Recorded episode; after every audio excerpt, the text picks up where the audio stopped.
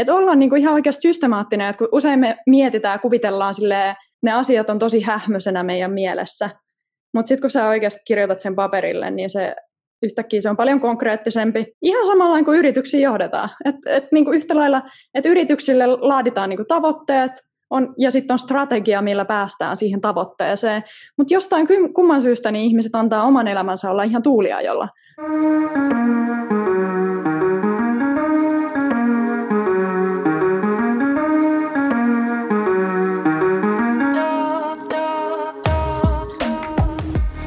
Marianne Vihervuori, tervetuloa Inspiroivat naiset ohjelmaan. Kiitos. Tosi kiva, että sä oot täällä. Sä oot psykologian opiskelija Jyväskylän yliopistossa ja digitaalisen markkinoinnin asiantuntija. Eikö Joo, niin? kyllä. Ainakin hei, tule, tulen olemaan ihan kuukauden sisällä psykologian opiskelija. Ja mä oon tosi iloinen, että sä oot täällä tänään, koska tämä on jo sun Joo, tämä on sun toka kerta Inspiroivat naiset ohjelmassa, ja sä olit oikeastaan mun ihan ensimmäinen vieras viime vuoden puolella, mutta sitten me ei ikinä julkaistu sitä jaksoa, koska tässä ehti tapahtuu niin paljon, ja, ja elämä on mennyt eteenpäin. Mutta tosi kiva, että sä oot taas täällä tänään. Joo, kiitos. On mukavaa, että, että saatiin uudelleen järjestettyä tämä. Oli vähän teknisiä Joo. haasteita. vähän. Vähän sen joo. Mutta hei, se oli eka jakso ja siitä opittiin ja joo, nyt ei tehdä samoja virheitä enää.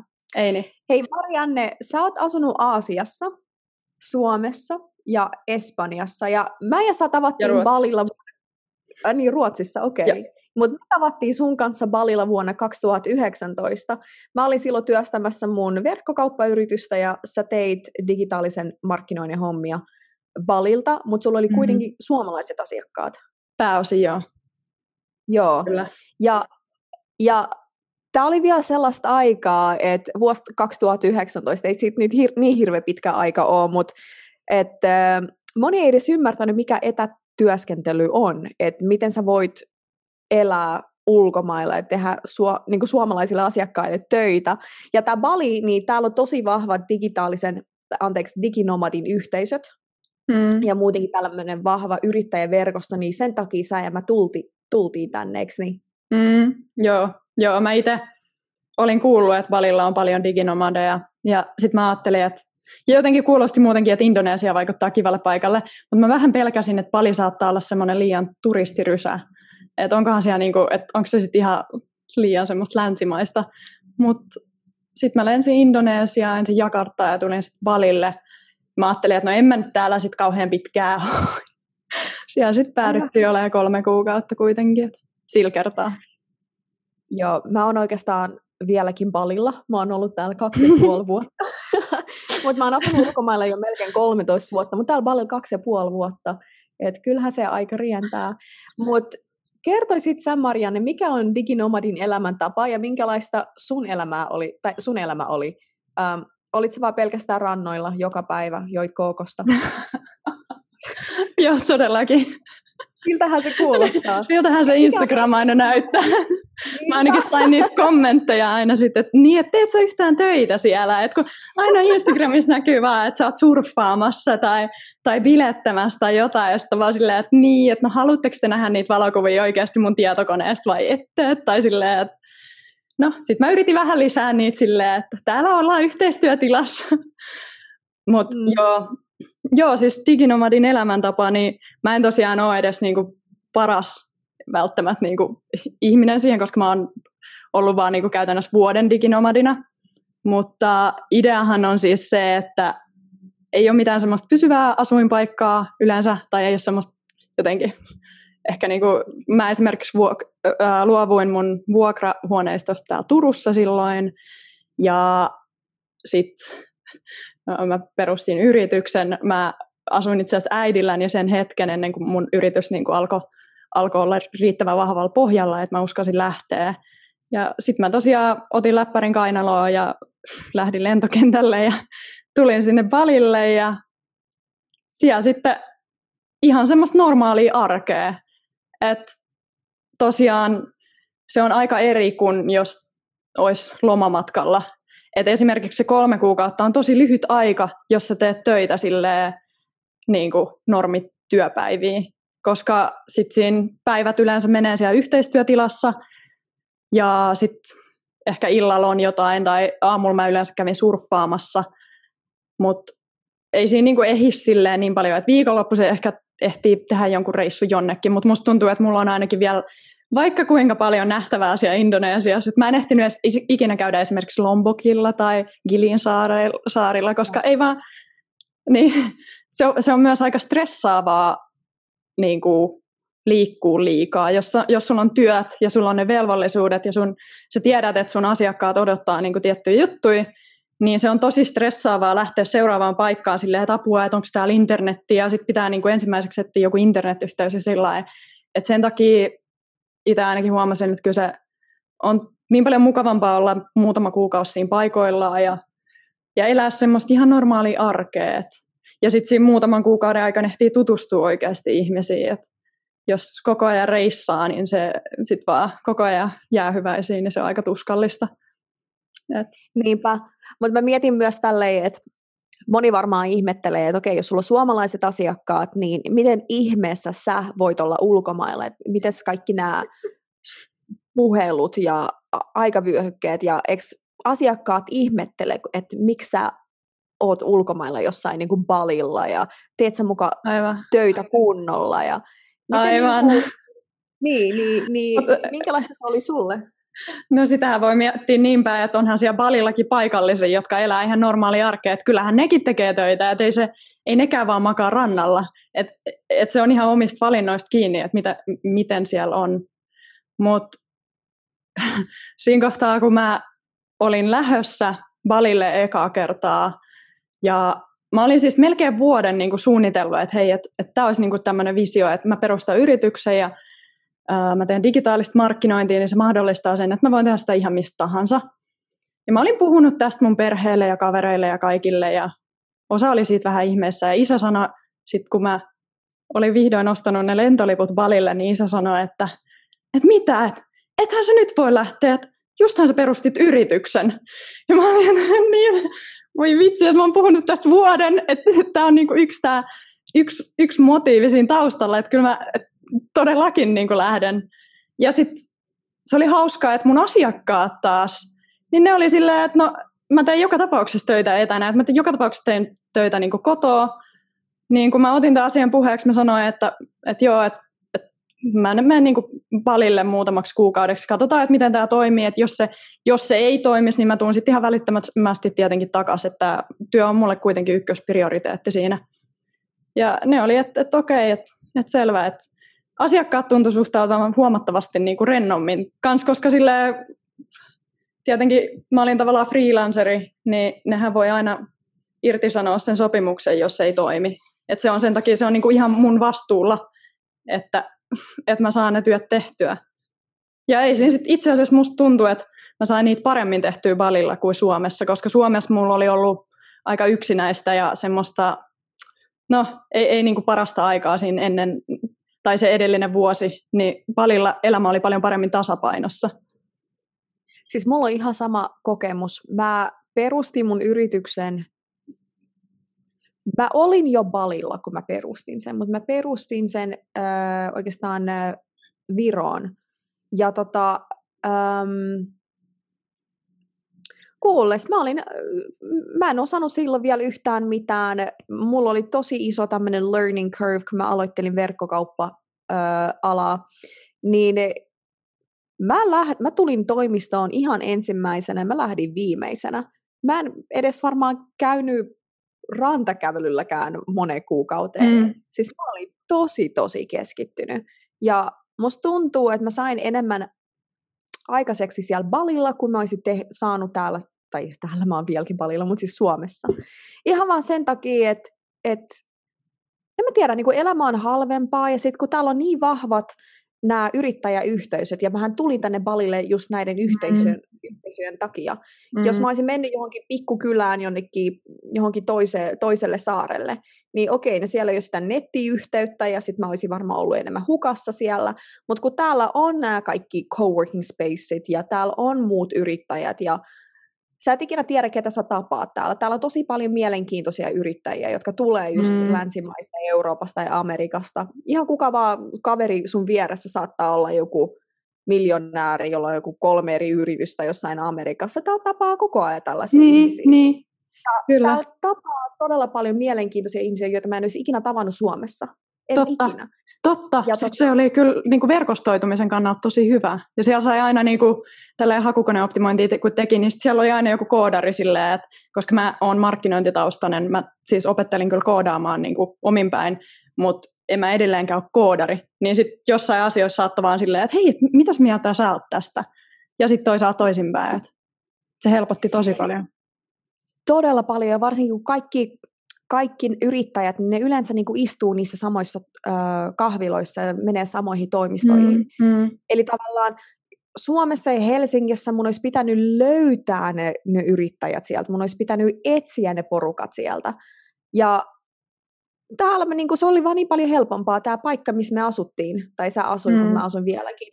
Niin mm. ne kaikki, kaikki länsimaalaiset tulee just tänne, ja ne on kaikki tosi niin kuin, intohimoiset yrittäjät, ja niillä on suuret un, on, öm, unelmat, ja kyllä mä niin kuin, koin, että mä edistyin mun urassa ja yrittäjyydessä ja opin ja kehityin todella paljon täällä Balilla. Mm. Paljon enemmän kuin mä olisin ikinä voinut Suomessa. Mm. Mm. Ehdottomasti. Joo, tuossa itse asiassa tulee mieleen se, että jos joku on kiinnostunut diginomadin elämästä, niin ensinnäkin just Bali on hyvä paikka aloittaa, musta tuntuu, koska siellä on niin vahva se yhteisö. Et, ja sitten toiseksi, niin, ja sit toiseksi ää, mä huo- tai sillä, jos sä haluat tehdä töitä ulkomailla, niin kannattaa löytää ne muut ihmiset, jotka tekee myös töitä, koska sitten jos menee sinne Balille ja elää vaan hostelleissa, joissa on pelkästään niin kuin turisteja, been there, done that, niin sitten se on niin kuin, se on aika hankalaa sit, kun, kun ne kaverit sanoo, että hei, et mennään bilettää ja mennään surffaa ja mennään tekemään sitä ja tätä, ja sitten on silleen, että no, mulla olisi töitä, ja ne on silleen, sä oot Balilla, että niinku, et, et, come on, että sä oot vähän niin kuin lomalla. Mä oon silleen, että no en itse asiassa oo. Aivan, aivan. Ja tiedätkö, mä oon huomannut ulkomailla ja varsinkin trooppisissa maissa eläminen ja töiden teko vaatii aika paljon sitä itsekuria.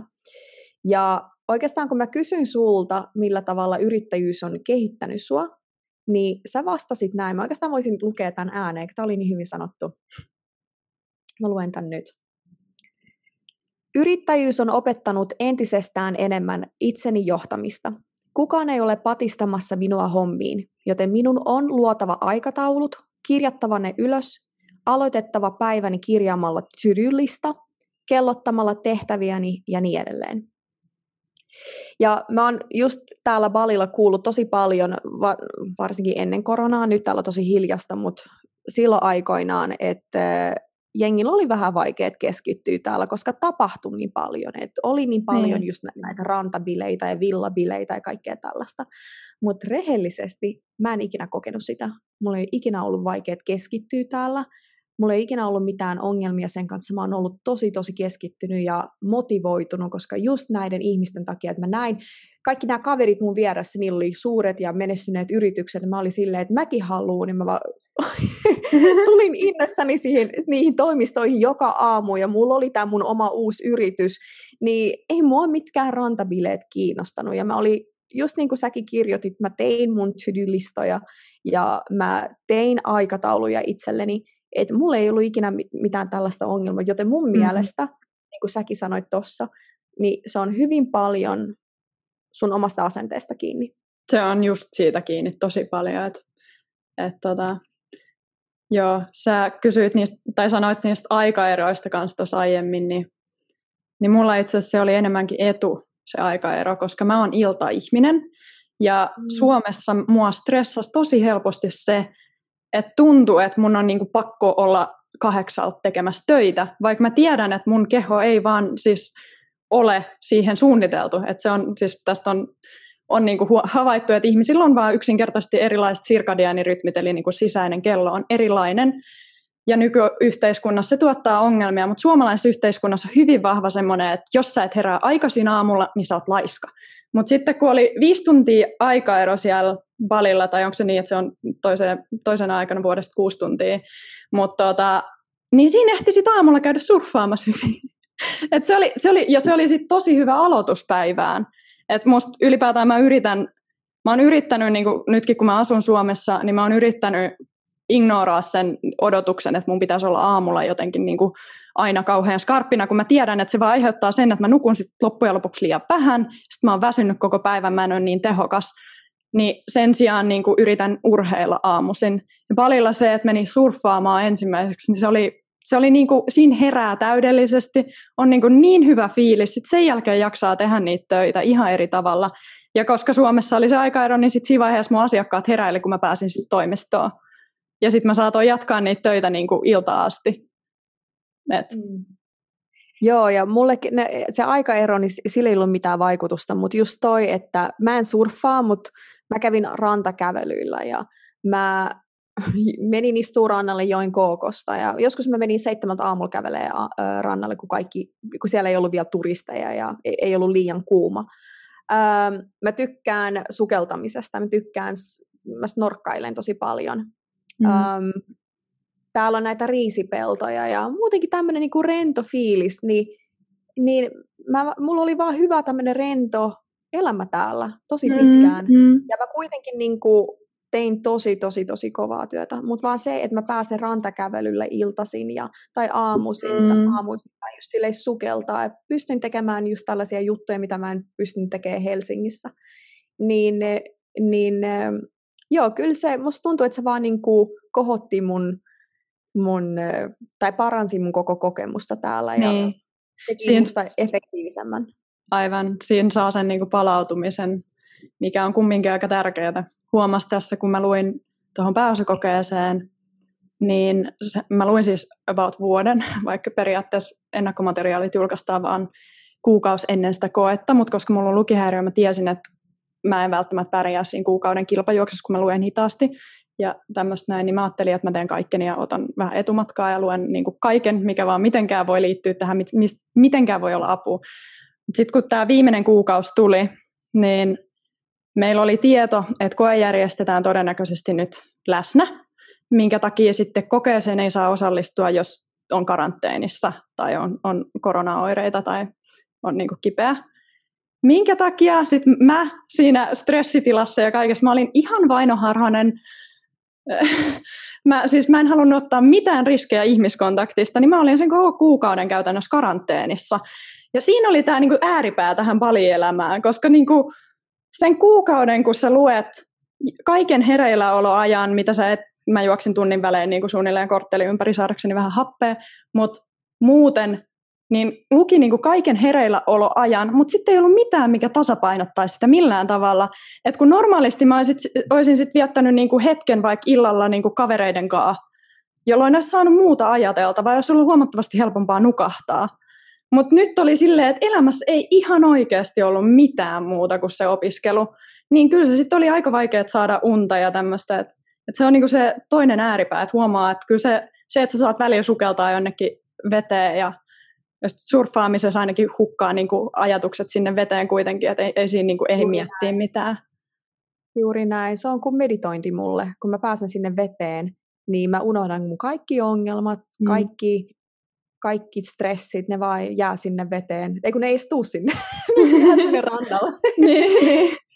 Joo, mutta siis kyllä Suomessakin voi mennä niin kuin, käveleen metsään ja näin, mutta ehkä siinä on vaan semmoinen niin tämmöinen tämmöinen juttu, että kun sä oot trooppisessa maassa, niin kaikki on vähän niin kuin jän, jännittävämpää sulle. Ja niin on. just kaikki nämä surffaamiset ja sukeltamiset, niin, niin siinä niin. on joku tämmöinen pieni oma jännitys, ja se on jotain, ei se ole välttämättä uutta, mutta jotain, mitä sä tee usein, ja sä tykkäät, ja teet sitä, en, sitä enemmän, ja nautit niin. siitä ehkä enemmän. Niin, mutta toisaalta huomaa myös, että kun kun on matkustanut paljon elämässään, niin oppii arvostaa myös Suomea ja oppii siis näkeen Suomen eksoottisena. Että just toi, mitä sä nyt kuvasit, niin nykyisin mä pystyn niin kuin näkemään sitä samaa Suomessa. Et nyt kun mä muutan sinne Jyväskylään opiskelemaan, niin voi vitsi, mä ootan niitä kaikki järviä. Siellä mä kävin kurkkaa sitä kaupunkia. Mä en siis aiemmin niin kuin, hädin tuskin tiesin mitään koko kaupungista.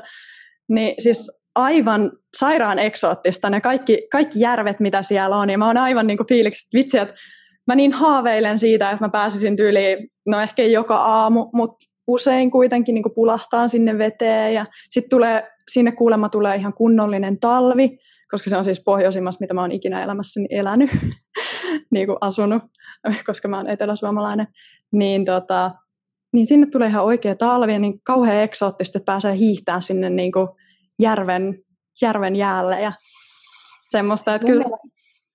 mun, mielestä Lappi on, mun mielestä Lappi on maailman paras paikka. siis ihan oikeasti. Mä rakastan Lappi. Mun mielestä Lappi on niin ihana paikka.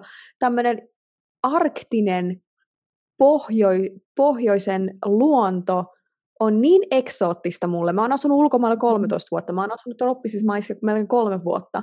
Ja aina kun mä tuun takaisin Suomeen, ensiksi Suomi on ihan sikafuturistinen. Siis musta tuntuu, että me suomalaiset ei tajuta, kuinka futuristinen ja moderni ja magee Suomi on. No ehkä ei pelkästään Suomi, kaikki Pohjoismaat.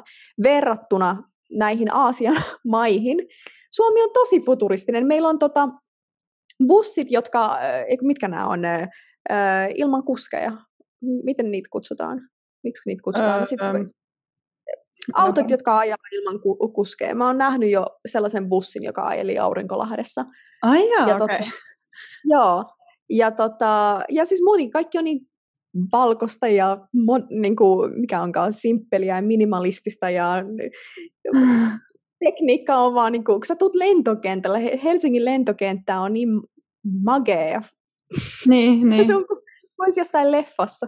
Oikeasti verrattuna näihin Bali kylän lentokone, kun lentokenttiin, niin, niin, niin mutta sitä ei itse huomaa, kunnes lähtee pois ja sitten tulee takas. Se on just kuinka niin.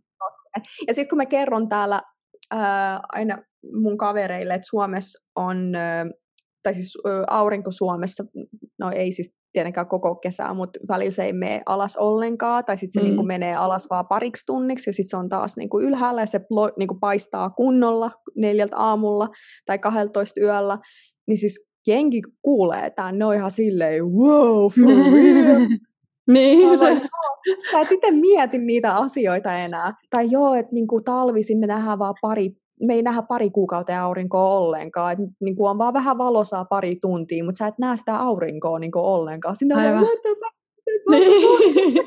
siis toi on just näin. Siis ei, ei tota, lapsen ei tajunnut niinku ollenkaan. Ei, ei niinku yhtään miettinyt ei, sitä, mutta mut siis nykyisin kyllä musta tuntuu, että varmaan mun suomalaiset sosiaalisen median seuraajat, niin varmaan ihmettelee, kun mä aina postailen niitä semmoisia, että jos mä kävelen jossain niin kuin neljältä aamuelta kesällä, ja sitten siellä on niin kuin valosaa, tai me oltiin just tuossa vaeltaa kaverin kanssa, niin sit sieltä niin kuin, kello oli yksi yöllä, niin siellä oli semmoinen, siis me todettiin, että se on niin kuin aamun kajo. Siis semmoinen, että siinä oli järvi, ja sitten sieltä näkyy semmoinen punainen hehku. Alkuun mietittiin, että mikä toi on. Se on, siis se on aurinko. Ei se, niinku, se ei mikään muu se ei voi olla. Ja se oli siellä niinku koko, koko yön, se vaan niinku aika nopea sit siitä, tai silleen, että aika nopea se aamu valkenee sieltä sit lopulta. Tai hitaasti kyllä, mutta siis meinaan, että kellon aikana aamu tulee Suomessa tähän aikaan vuodesta vielä aika aikaisin kuitenkin. Joo, Suomi on erittäin eksoottinen maa. Se Meillä on. se on normaali, mutta Suomi on tosi tosi eksoottinen paikka. Se on.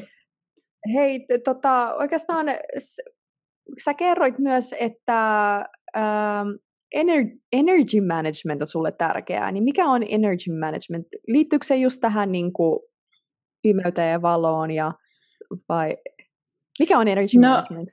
Siis kun puhutaan usein time managementista, eli niin kuin ajanhallinnasta, niin mä itse enemmän uskon energia, energian hallintaa. Tämä on joku, mä oon joskus lukenut jonkun artikkelin tästä, en, en yhtään muista, että mistä, mutta, mutta se on jäänyt mulla mieleen silleen, että mieluummin tekee sen, mitä tekee, niin tekee tehokkaasti, ei sen sijaan, että niinku esimerkiksi istuu kahdeksan tuntia niinku paikoillaan ja tuijottaa tietokonetta silleen, että aivot vaan raks, raks, raks ja sitten mitä ei oikeastaan tapahdu.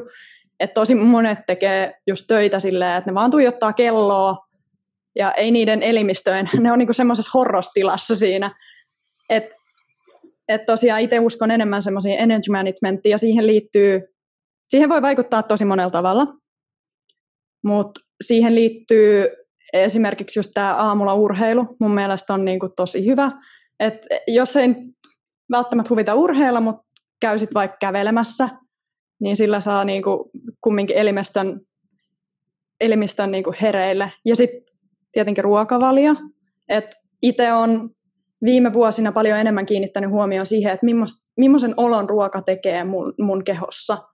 Ja sitten mä oon huomannut sen, että jos mä syön vaikka jotain sokeripitosta, niin hetken päästä mä olisin valmis menee nukkumaan. Et sit en mä niinku halua kesken työpäivän, tai sit jos on vaikka menossa treenaamaan, mä tiedän, että mun treeni kulkee paljon huonommin, jos mä oon syönyt jotain sokeripitosta, koska mulla vaan niinku energia droppaa. Et sen sijaan, että et syö säännöllisesti ja syö ää, terveellisesti paljon riittävästi kuitui, että hiilareita toki tarvitaan, mutta semmoista ruokaa, missä on pelkästään hiilareita, eikä kuituu tasapainottamassa sitä, niin sitten helposti energia, vai, energia niin kuin droppaa siinä kohtaa. Et varsinkin tuossa semmoisin aikoina, kun mun on pitänyt optimoida mun niin kuin tehokkuutta, eli toisin sanottuna esimerkiksi viimeisimpänä tämä pääsykoe, niin mä olin aika tarkka siitä, että, että mä syön niin kuin oikeisiin aikoihin kunnollista ruokaa, uh, mä urheilen, vaikka mulla oli niin kuin, vaikka tosiaan se korjaus edelliseen, että että joo, mä opiskelen kaiken hereillä oloa, mutta kyllä mä pyrin käymään niin urheilemassa. Mä itse asiassa kävin rullaluistelemassa siinä kohtaa. Se oli aivan sairaan hyvä, hyvä juttu siihen. Et, et urheilu, ruokavalio, sitten tietenkin uni, äh, siinäkin, että unihygienia, eli se, että äh, miten sä valmistaudut siihen nukkumiseen, miten sä saat tehostettua sitä unen laatua.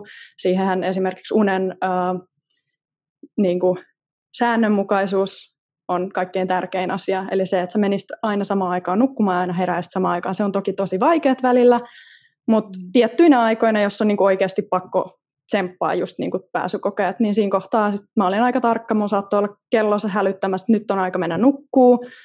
Mun saattoi olla, että ää, kello yhdeksältä mun pitää sammuttaa valot, mun pitää ää, mielellään sammuttaa kännykkä tai laittaa se lentotilaan, muutenkin kaikki elektroniset laitteet, tehdä ehkä mieluummin sit jotain rentouttavaa kuin enää niinkään, niinkään niin kuin hommia. Mutta toisaalta sit siinä on myös tämä sirkadiaanirytmi tulee, että jos on iltaihminen niin kuin minä, niin kannattaa ehkä havainnoida sitä, että mistä kohtaa on kaikkein tehokkaimmillaan. Että mikä, koska siinä on joku luonnollinen sykli yleensä ihmisillä. Mä oon huomannut, että mun niin kuin sanotaan aamupäivä, sanotaan myöhäinen aamupäivä, ja sitten ehkä kello kuuden jälkeen mä oon tehokkaimmillani.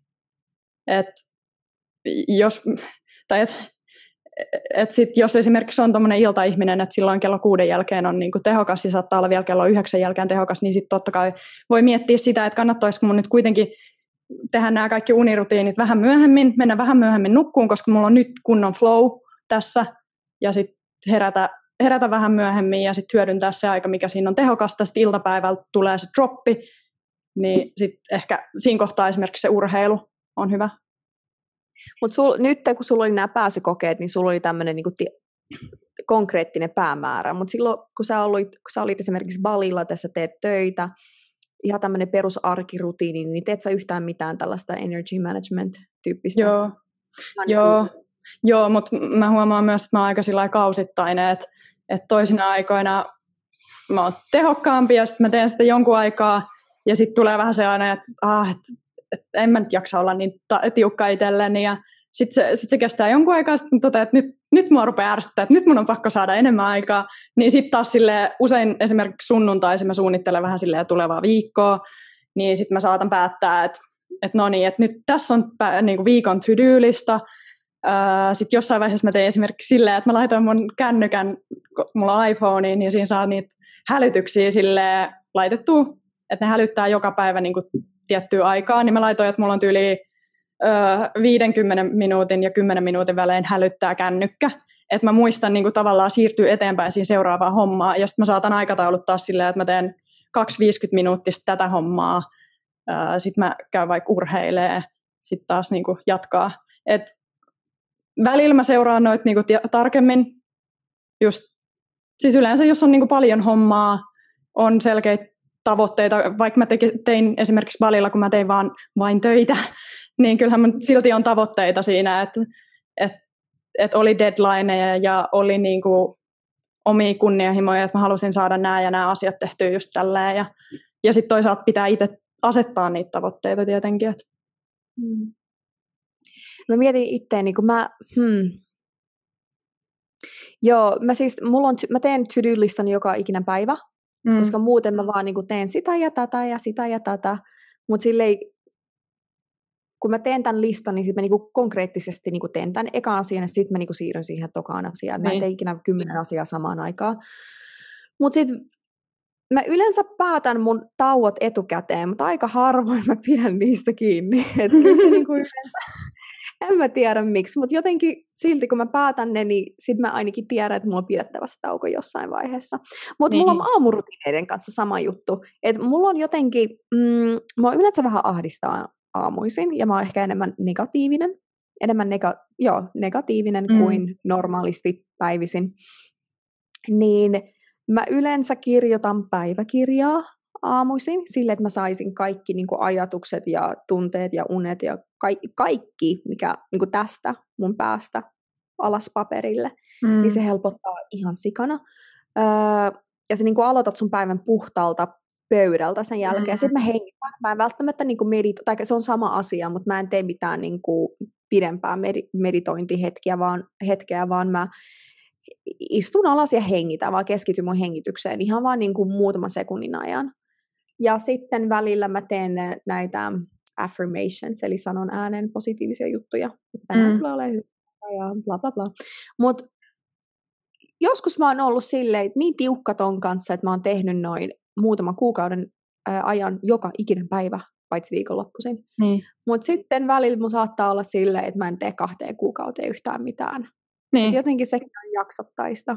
Niin. Mutta ainakin sulla on, että sä oot tietoinen siitä, että sä oot tietoinen, niin. että, niin, että jos sä alat menee vähän niin kuin liikaa mm, ei rutiineiden, puolelta, tai jos susta alkaa tuntua, että sä haluaisit vähän enemmän rutiinia sun elämään, niin sit sä oot ainakin tietoinen, no että niin. just voisi tuoda näitä. Aivan. Näitä, näitä. Että on se semmoinen työkalupakki siihen, että Niinpä, tietää, että mitä tehdä. Aivan. Et sit yleensä se ahdistus jossain vaiheessa tulee, ja sitten se on merkki siitä, että no niin, että nyt, nyt täytyy taas, ja nyt, nyt ryhdistäydy. Mä saatan Joo. muuten sitten puhua itselleni just tällä, että mä saatan niinku sanoa silleen, että no niin, nyt Marian niinku ryhdistäydy. Ja noista affirmationista, niin mä en yleensä tee mitään semmoisia semmoisia niinku sään, säännönmukaisia tai semmoisia sääntillisiä. Mutta siis mä huomaan, että mä puhun välillä itselläni sille itse asiassa aika kauniisti. Välillä, välillä toki niinku just vähän potkin itseäni persuksille, mutta mut, mä itse asiassa lähetin kysymyksen tuohon, mikä se on se ohjelma, öö, pitääkö olla huolissaan? Ja mä lähetin sinne kysymykseen, että pitääkö olla huolissaan, kun huomaa puhuttelevansa itseään, itseään kultasena tai muruna. sieltä tuli, kannattaa katsoa se jakso, sieltä tuli, sieltä tuli hyviä, hyviä niin kuin, mielipiteitä asiasta. Siellä sanottiin, että, että siinä vaiheessa kannattaa sit huolestua, jos alkaa laulaa serenaadeja oman parvekkeensa alla itsellään. Niin siinä kohtaa sitten, onneksi mun parveke purettiin, niin, niin ei...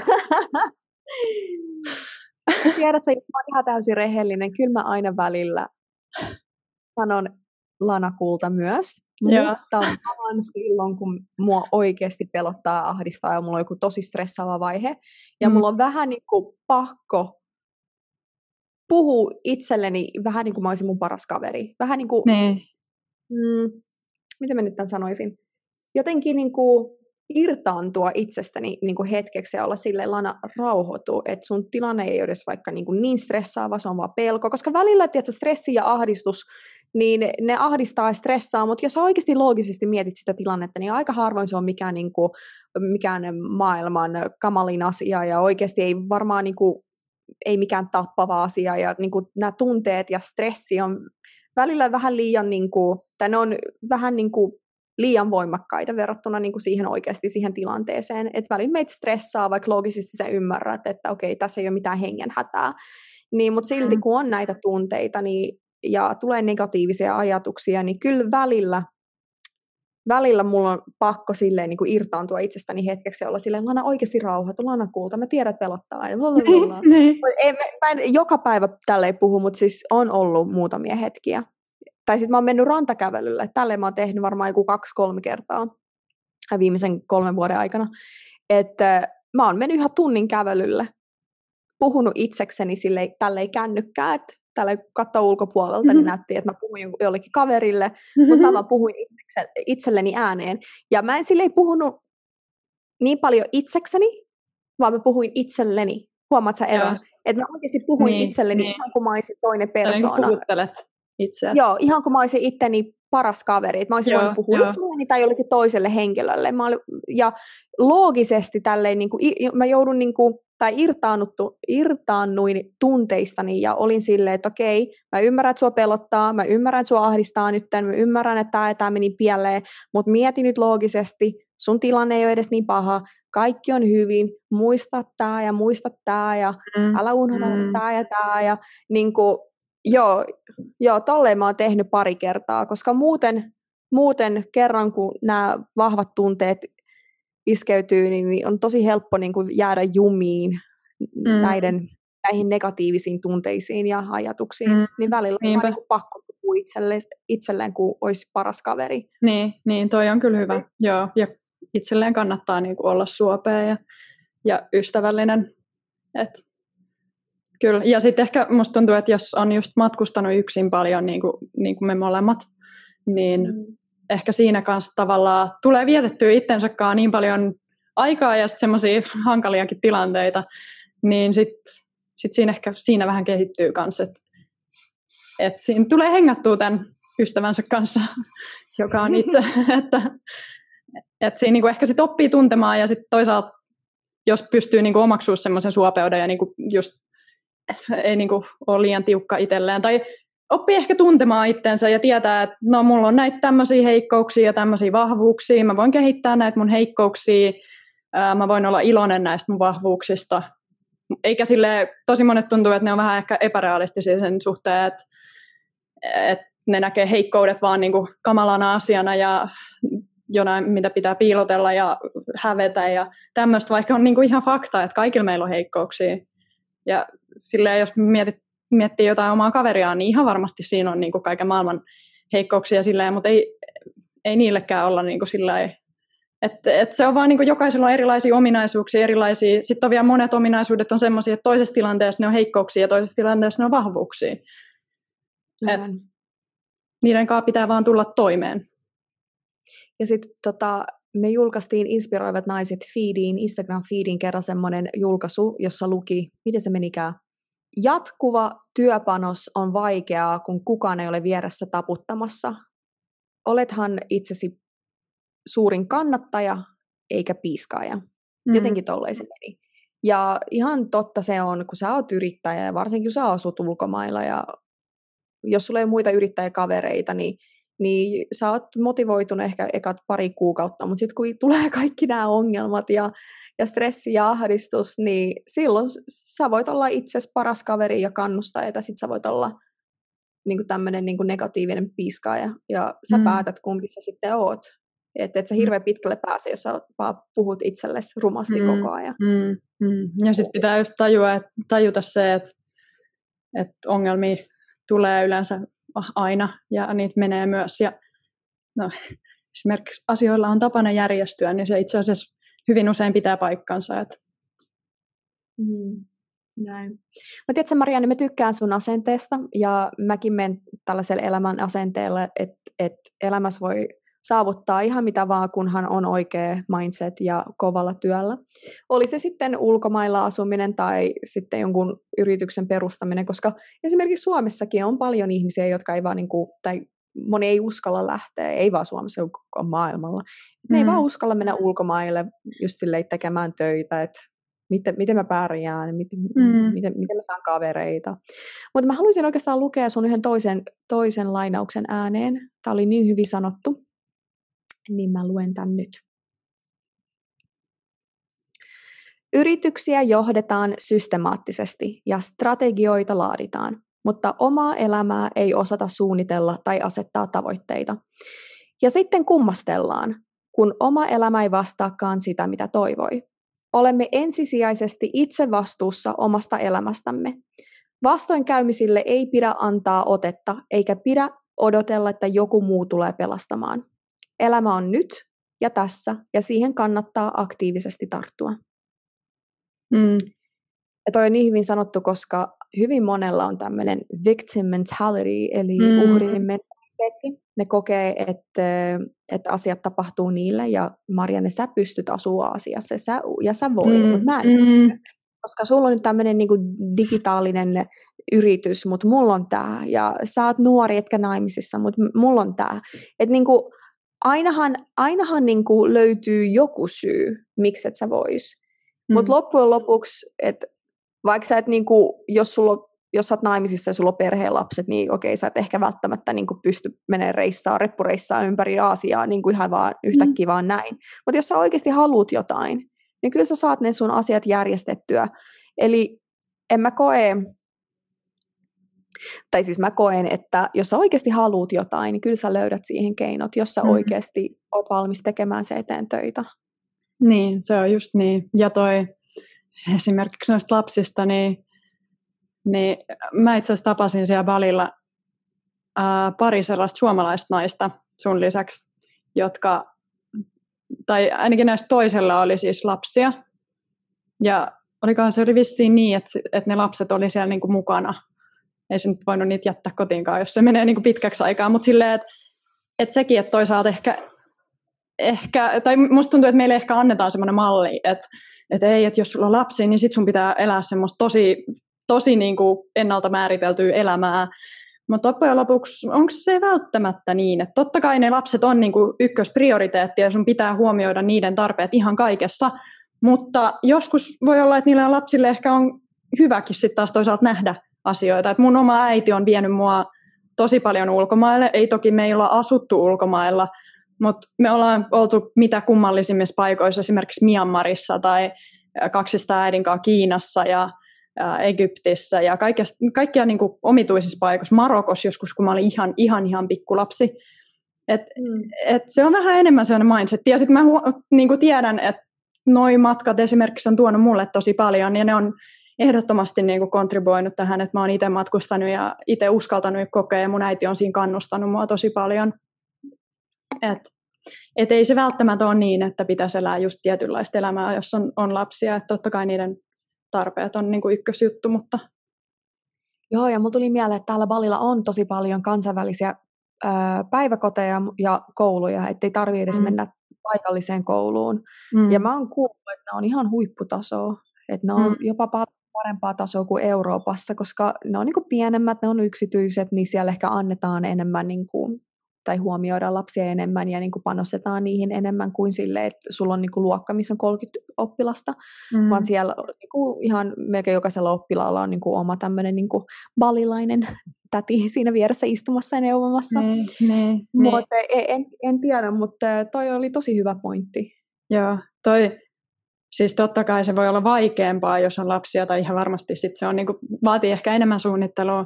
Mutta kaikissa näissä tämmöisissä asioissa, niin sä oot, ihan, sä oot tosi oikeasti mun mielestä sanoit tosi hyvin ton, että, että tuntuu, että niinku ihmiset tosi usein keksii vaan tekosyitä, että miksi ne ei voi sitä ja tätä ja tota sen sijaan, että ne oikeasti miettisivät, mikä sen, miten ne vois. Niin mä itse ainakin ehkä suosittelisin semmoista tapaa, että et jos sulla on joku unelma, niin kirjoita se paperille ja kirjoita, että et mikä sun niinku tavoite on. Et esimerkiksi silloin, kun mä, mä ryhdyin diginomadiksi, niin mä kirjoitin kyllä paperille, että et mä haluan diginomadiksi. Sitten mä rupesin niinku luettelemaan sinne, että mitä kaikkea mun pitää tehdä, jotta mä pääsin siihen pisteeseen. Että ollaan niinku ihan oikeasti systemaattinen, että kun usein me mietitään ja kuvitellaan silleen, että ne asiat on tosi hähmöisenä meidän mielessä. Mutta sitten kun sä oikeasti kirjoitat sen paperille, niin se yhtäkkiä se on paljon konkreettisempi.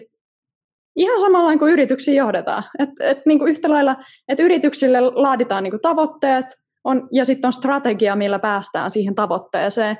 Mutta jostain kumman syystä niin ihmiset antaa oman elämänsä olla ihan tuuliajolla. Totta kai on sellaisia asioita, mihin ei voi vaikuttaa, ja se ei voi niinku ajatella, että se suunnitelma täydellisesti aina pitää sitten. Että totta kai voi tulla yllätyksiä ja kaikkea, varsinkin jossain esimerkiksi ihmissuhteethan on hyvin semmoisia, että siinä vaikuttaa tosi paljon monet muut asiat kuin ihminen itse. Esimerkiksi klassinen tämmöinen, että joku niin haluaa, että nyt mä haluan poikaystävän, niin se ei välttämättä silleen toteudu noin vaan, koska ei se, siihen riippuu, riippuu että millaisia ihmisiä sä tapaat, mihin sä et, joo, sä voit vaikuttaa silleen, että sä menet, osallistut enemmän sosiaalisiin juttuihin, mutta muuten, niin kaikkeen ei pysty toki vaikuttaa, mutta voi silti luoda tavoitteita ja kirjoittaa, ja erityisesti tuommoisia, mitkä on niinku itse omasta tekemisestä kiinni. Niin, et. Mm. Ja sä vielä kerroit, että sä opit olemaan vastuussa sun elämästä, kiitos lukihäiriön. Joo. Kertoisitko siitä vähän enemmän? Joo, eli äh, mulla todettiin lukihäiriö silloin, kun mä olin ihan ensimmäisin luokilla koulussa. Ja mä olin oppinut lukemaan myöhemmin ja kirjoittaa myöhemmin kuin kaikki muut. Mun ekaluokan opettaja itse asiassa haukkui mut mun vanhemmille, sanoi, että, että tämä on niinku ihan, että ei tästä lapsesta tule niinku mitään, että, on niinku tyhmä ja näin poispäin, että kun ei se opi lukemaan. Ja sitten tota, no mä opin lukemaan käytännössä sen takia, että äiti, äiti lahjoi, että, että mä saan euron per kirja, jonka mä luen, niin sitten yhtäkkiä mä rupesin ahmimaan niitä kirjoja, ja sitten kun Harry Potterit rupes menee, niin sitten sitä äiti sanoi, että se ei kyllä maksa enää mitään, mutta se niin kuin, vahinko oli jo tapahtunut, että sen jälkeen mä olin ihan lukutoukka, ja mun lukeminen kehittyi sitä kautta tosi paljon. Ja sitten jossain vaiheessa tuli tämä Ultimate-haaste, joka on edelleen, musta tuntuu, että se on ehkä suurin haaste, mitä mä oon elämässäni kohdannut. Et vaikka mä nyt oon päästy opiskelemaan psykologiaa niin kuin noin 1,2 prosentin sisäänottoprosentilla, kun mä en olisi ensikertalainen, niin mun mielestä sekä, sekä mä en niin kuin voi uskoa, että sekään on niin kuin vaikeampaa kuin mitä mulle oli se englannin kielen oppiminen siinä ö, noin 12-vuotiaana. Eli mulla oli tällä, että mun vanhemmat ja opettajat sanoivat, että, että nyt, nyt tästä ei niin kuin tule mitään, että vähän vilautteli, niin kuin, vilautteli siis vähän väläytteli niin kuin luokalle jäämisellä ja, ja oli niin kuin, että, että, että ne oli niin kuin tosissaan huolissaan siitä ja mun vanhemmat puhuivat mulle siitä ja äiti sanoi, että, niin, että sä varmaan haluaisit oppia enkkuu, kun sä ehkä haluaisit ehkä matkustella just ai, niin kuin tulevaisuudessa ja näin poispäin. Ja sitten mä rupesin miettimään, että, niin, että niinhän se on, että, että, että kyllä mä niin kuin haluan oppia englantia. Ja sitten mä, niin kuin, mä päätin, että mä opin englantia. Mä päätin, että kaksi viikkoa ennen englannin kielen koetta mä en saa tehdä mitään muuta kuin opiskella. Et se oli niinku tämä miniversio tuosta niinku kuukauden rupeamasta, mikä oli toi viimeinen ponnistelu tässä pääsyrupeamassa. Mutta tosiaan, että kaksi viikkoa ennen koetta mä en saa tehdä mitään muuta kuin opiskella. Onneksi mun vanhemmat ja opettajat tuki mua siinä. Ja ei ollut sillä niin että, että sä oot vaan lahjaton tai sä, että niin kuin, no ehkä sun, sun ei pitäisi sitten tähtää niin korkealle tai mitään tämmöistä, koska se on, mä luulen, että se saattaa olla tosi vahingollista lapselle. Sen sijaan isä sanoi, että, niin kuin, että kovalla työllä sä pystyt niin kuin, saavuttaa mitä vaan.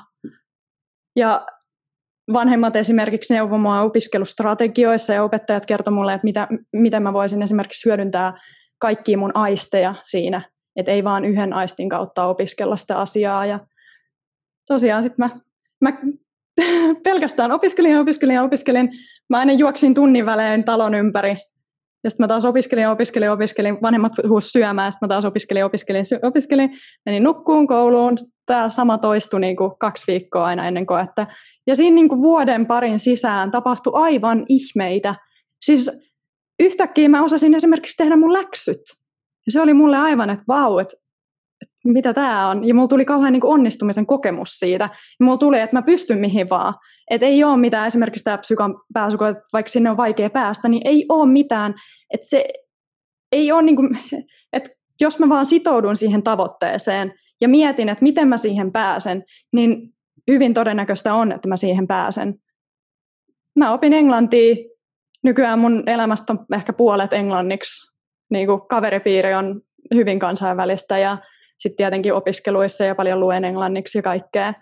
Ja sitten mä oon oppinut muitakin kieliä sen jälkeen, että en kauhean sujuvasti vielä, koska mä en ole jaksanut laittaa niin paljon töitä siihen, koska se ei ollut vaan vielä mun niin kuin prioriteetti niin paljon. Mutta mä tiedän, että mulla on se kapasiteetti, mä tiedän, että mä pystyn siihen, jos mä sen haluan.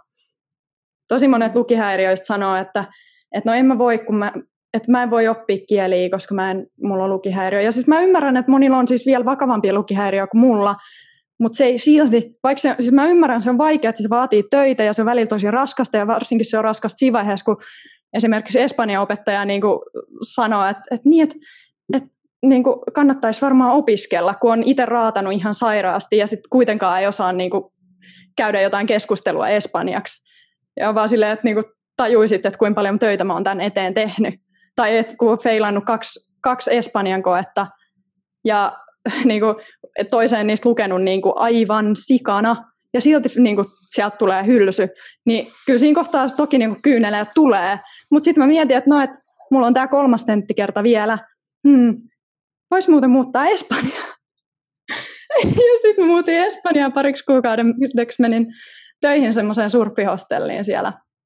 Ja niin, mä saman luin oliko se syy, ihan kirjasta. Oliko, oliko tämä se syy, miksi sä muutit Espanjaan? Joo, se oli ainakin mun tekosi. Wow.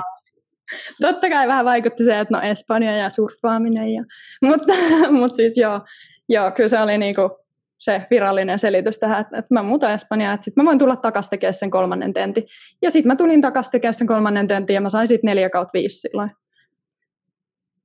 Mun kandi oli käytännössä kiinni, niin kuin kielten oppimisesta. Et vaikka mä siis, mulla on siis kauppatieteiden kandi, niin se oli kuitenkin kielistä kiinni, että mä sain sen tutkinnon. Mutta, mutta tosiaan kyllä se on, kaikki on mahdollista.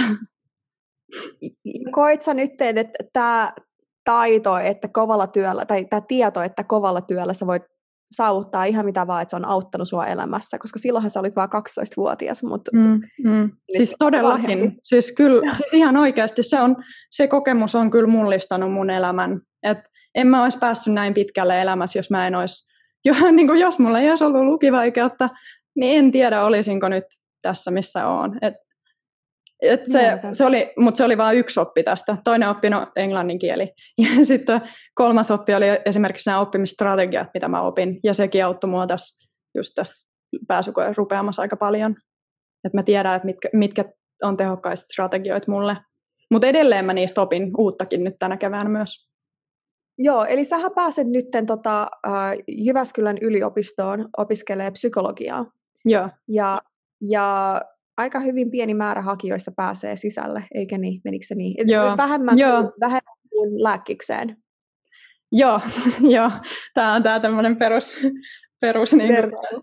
perusvertailu, kun ää, tavallaan moni psykan hakijoita ihan ymmärrettävästi ärsyttää se, että jos sä kerrot jollekin, että, että hei, että mä pääsin lääkikseen, niin kaikki on silleen, wow. Mutta sitten jos kertoo jollekin, että mä pääsin psykalle, niin ne on silleen, ai kiva. Ja sitten on silleen, että joo, että että tota, sisäänottoprosentti on kyllä niin kuin psykalla, siis ensikertalaisillekin se on semmoinen neljä prosenttia. Ja lääkikseen, mä en, siis nyt kannattaa sitten tarkistaa faktat, että tota, mä, mutta mä mun mielestä katoin jossain vaiheessa, että se oli jotain 9, jotain prosenttia.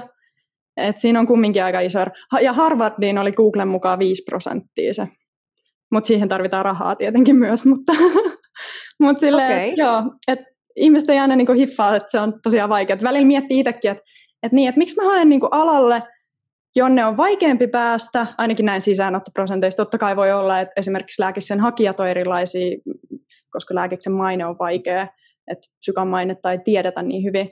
Totta kai se voi vaikuttaa, mutta näin niin kuin sisäänottoprosenteissa vaikeammalle alalle, että miksi mä haen tänne, ja sitten kuitenkin psykologeja arvostetaan vähemmän ja ne tienaa vähemmän kuin lääkärit. Niin miettii, että, niin, onko tässä nyt niinku järkeä? Mutta sitten oli vaan, että no, no tämä on kyllä se, niinku, kyllä mä harkitsin sitä lääkästä, mutta ei, kyllä se on, niinku, mua kiinnostaa se ihmismieli nimenomaisesti, että et, mm. sillä alalla mä haluan. Millä, millä strategialla sä pääsit sisälle? Um, mulla oli monenlaisia semmoisia ajatuksia tästä. Ensinnäkin mulla oli kumuloitunut tämä mun määrätietoisuus kaikkina näinä vuosina, kun mä tosiaan opiskelin kauppiksessa joku neljä vuotta, sitten mä toimin yrittäjänä pari vuotta, niin siinä aikana mulla oli tullut hyvin selväksi se, että kyllä tämä, niin kuin, että, että psykologia on se, mitä mun ihan oikeasti pitää opiskella. Öö, ja tota,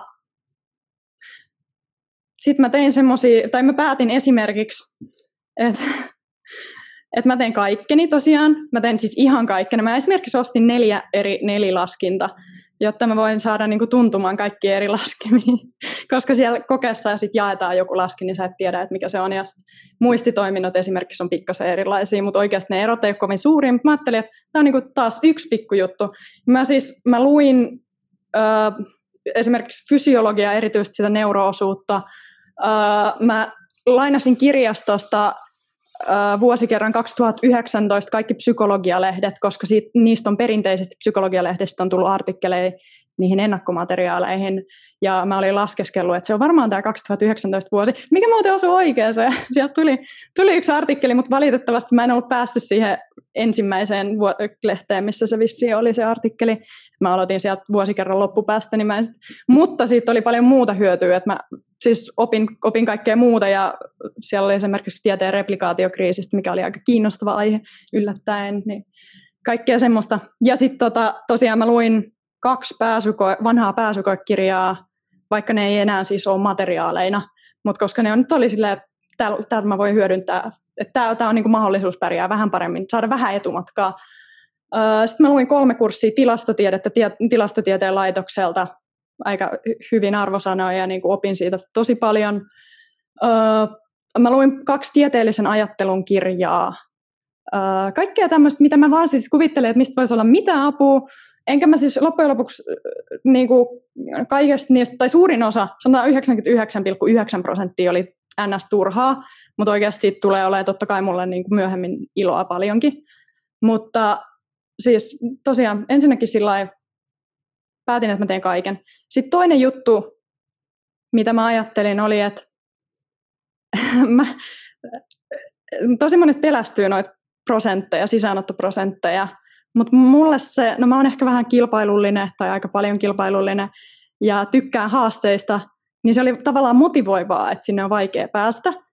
Ja sitten mä ajattelin sen silleen, että okei, okay, mä pyrin olemaan Suomen paras siinä pääsykokeessa. Se oli mun tavoite. Vaikka siis totta kai niin kuin, en mä nyt ollut Suomen paras, eikä, eikä se nyt sillä oikeasti sillä ei ollut mitään väliä. Että oikeastihan se tavoite on tietenkin päästä sisään. Mutta kun monet ihmiset asettaa tavoitteeksi vaan päästä sinne sisään, niin ne asettaa käytännössä tavoitteeksi olla siinä niinku just, just siellä sisäänottopuolella, niinku siinä niinku hylkäämisrajan sisällä. Mutta sitten siinä on se ongelma, että jos sä et saa itsestäsi kaikkea irti just siinä pääsykoetilanteessa, niin silloin se tavallaan virhemarginaali, mikä siitä jää, niin saattaa ulottua sinne niin kuin hylkäämisrajan toiselle puolelle. Niin mä ajattelin niin päin, että mä yritän, yritän olla Suomen paras, niin todennäköisesti mä en ole Suomen paras, mutta mä oon kumminkin siellä sisään niin kuin ottorajan sisäpuolella. Et tämmöisiä ajatuksia siinä oli mukana. Mulla oli jotakin muitakin näistä, mutta ei nyt heti tule mieleen. Mistä sen tietää, kuka oli Suomen paras? Missä sä tiedät? Ehkä sä olit Suomen paras. ei, sitä, ää, ei sitä ihan tiedä, paitsi että mä tiedän, että mä en ollut, koska mä en saanut 120 pistettä, koska siinä on, ää, skaalataan pisteet silleen, että paras prosentti saa 120 pistettä, ja mä sain joku 114,8 tai jotain muuta tämmöistä näin, että, että Jyväskylän sisäänotto raja oli joku 111, jotakin. Et, mut joo, et, eli en, en ollut siinä pääsykokeessa parhaassa prosentissa. Sen sijaan kaikista hakijoista mä saatoin olla siellä parhaassa prosentissa, koska osa valittiin todistuksella, 60 prosenttia valitaan todistuksella, mutta siinä valinnassa ei voi olla mukana, jos on, ei ole ensikertalainen. Et kun tosiaan paikkoja on se joku reilu 300, niin niistä 70 prosenttia menee niille, jotka ei ole aiemmin opiskellut yliopistossa. Koska mä oon opiskellut aiemmin yliopistossa, niin mulla oli muistaakseni joku 95 paikkaa siitä jäljellä enää sitten, mitkä oli niin kuin mun kaltaisille mahdollisia mitenkään. Ja siihen ainoa tapa oli se pääsykoe. Mm.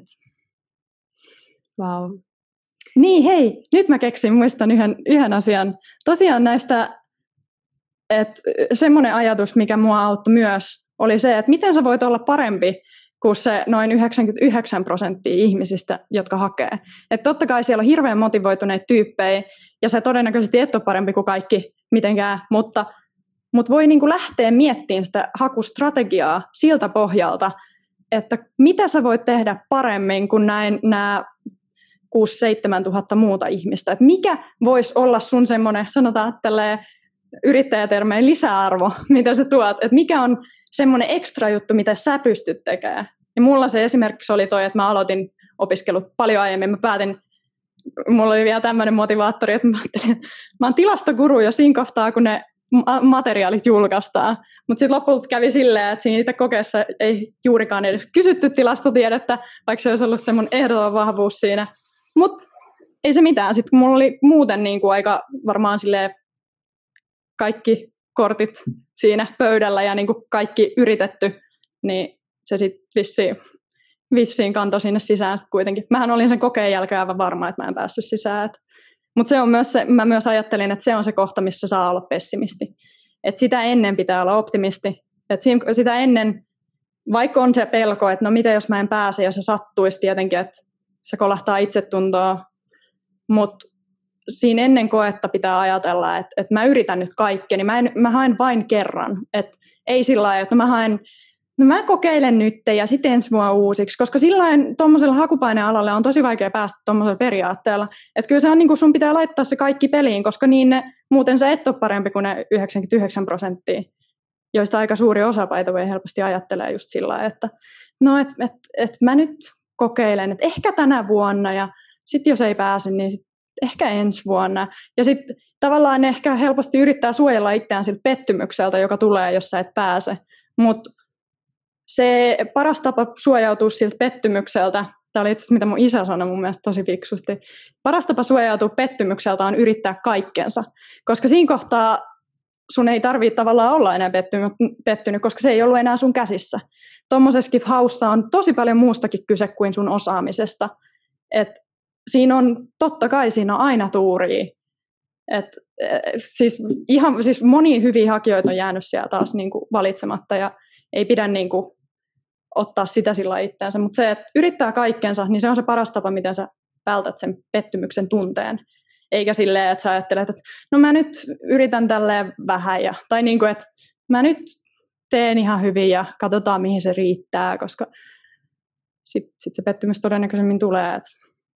Se oli ihan sika hyvin sanottu. Paras tapa välttyä pettymykseltä on tehdä kaikkensa. Hmm. Mm. Silloin sulla ei ole tavallaan enää mitään syytä olla pettynyt. Sitten se on vaan niin kuin, näin, näin oli niin kuin kohtalo ja joku oli, oli jotenkin vielä parempi tai oli tuuria. Siis siinähän tuossa kokeessa on todella paljon tuuria. Se on mm. ihan selvä. Wow, Marianne, mä vaan olin hiljaa ja kuuntelin ja kuuntelin. Tosi paljon Älä hyvää juttua. Älä Tosi paljon hyvää juttua. Ja Mä oon tosi iloinen, että sä olit mukana tänään. Ää, joo, sust, sust tulee hyvää energiaa. Sulla on tosi, paljon, tosi hyvä asenne ja, ää, ja sua on ilo kuunnella. Ja kyllä, kyllä, mä niinku, kyllä moni asia oli mulle nyt hyvä muistutus ja mä oon tosi iloinen, että sä, että sä olit tänään mukana tässä ohjelmassa. Kerrotko mulle Kiitos. vielä, ää, mistä sut löytää somesta tai netistä? No Mulla on nettisivu, jossa on mun blogi, ja se on semmoinen kuin marianneventures.com. Siellä mä jaan aika paljon erilaisia tämmöisiä just ajatuksia, vähän treenifilosofiaa ja urheilujuttuja ja sen semmoista mahdollisesti tulevaisuudessa jotain töihinkin liittyviä. Ja varmaan siis psykologia rupeaa näkyy enemmän ja enemmän näissä kaikessa. Ja sitten on Instagramissa myöskin nimimerkillä Marianne Ventures. Joo. Hei, kiitos tästä. Kiitos, että sä olit mukana. Kiitos, kiitos Lana.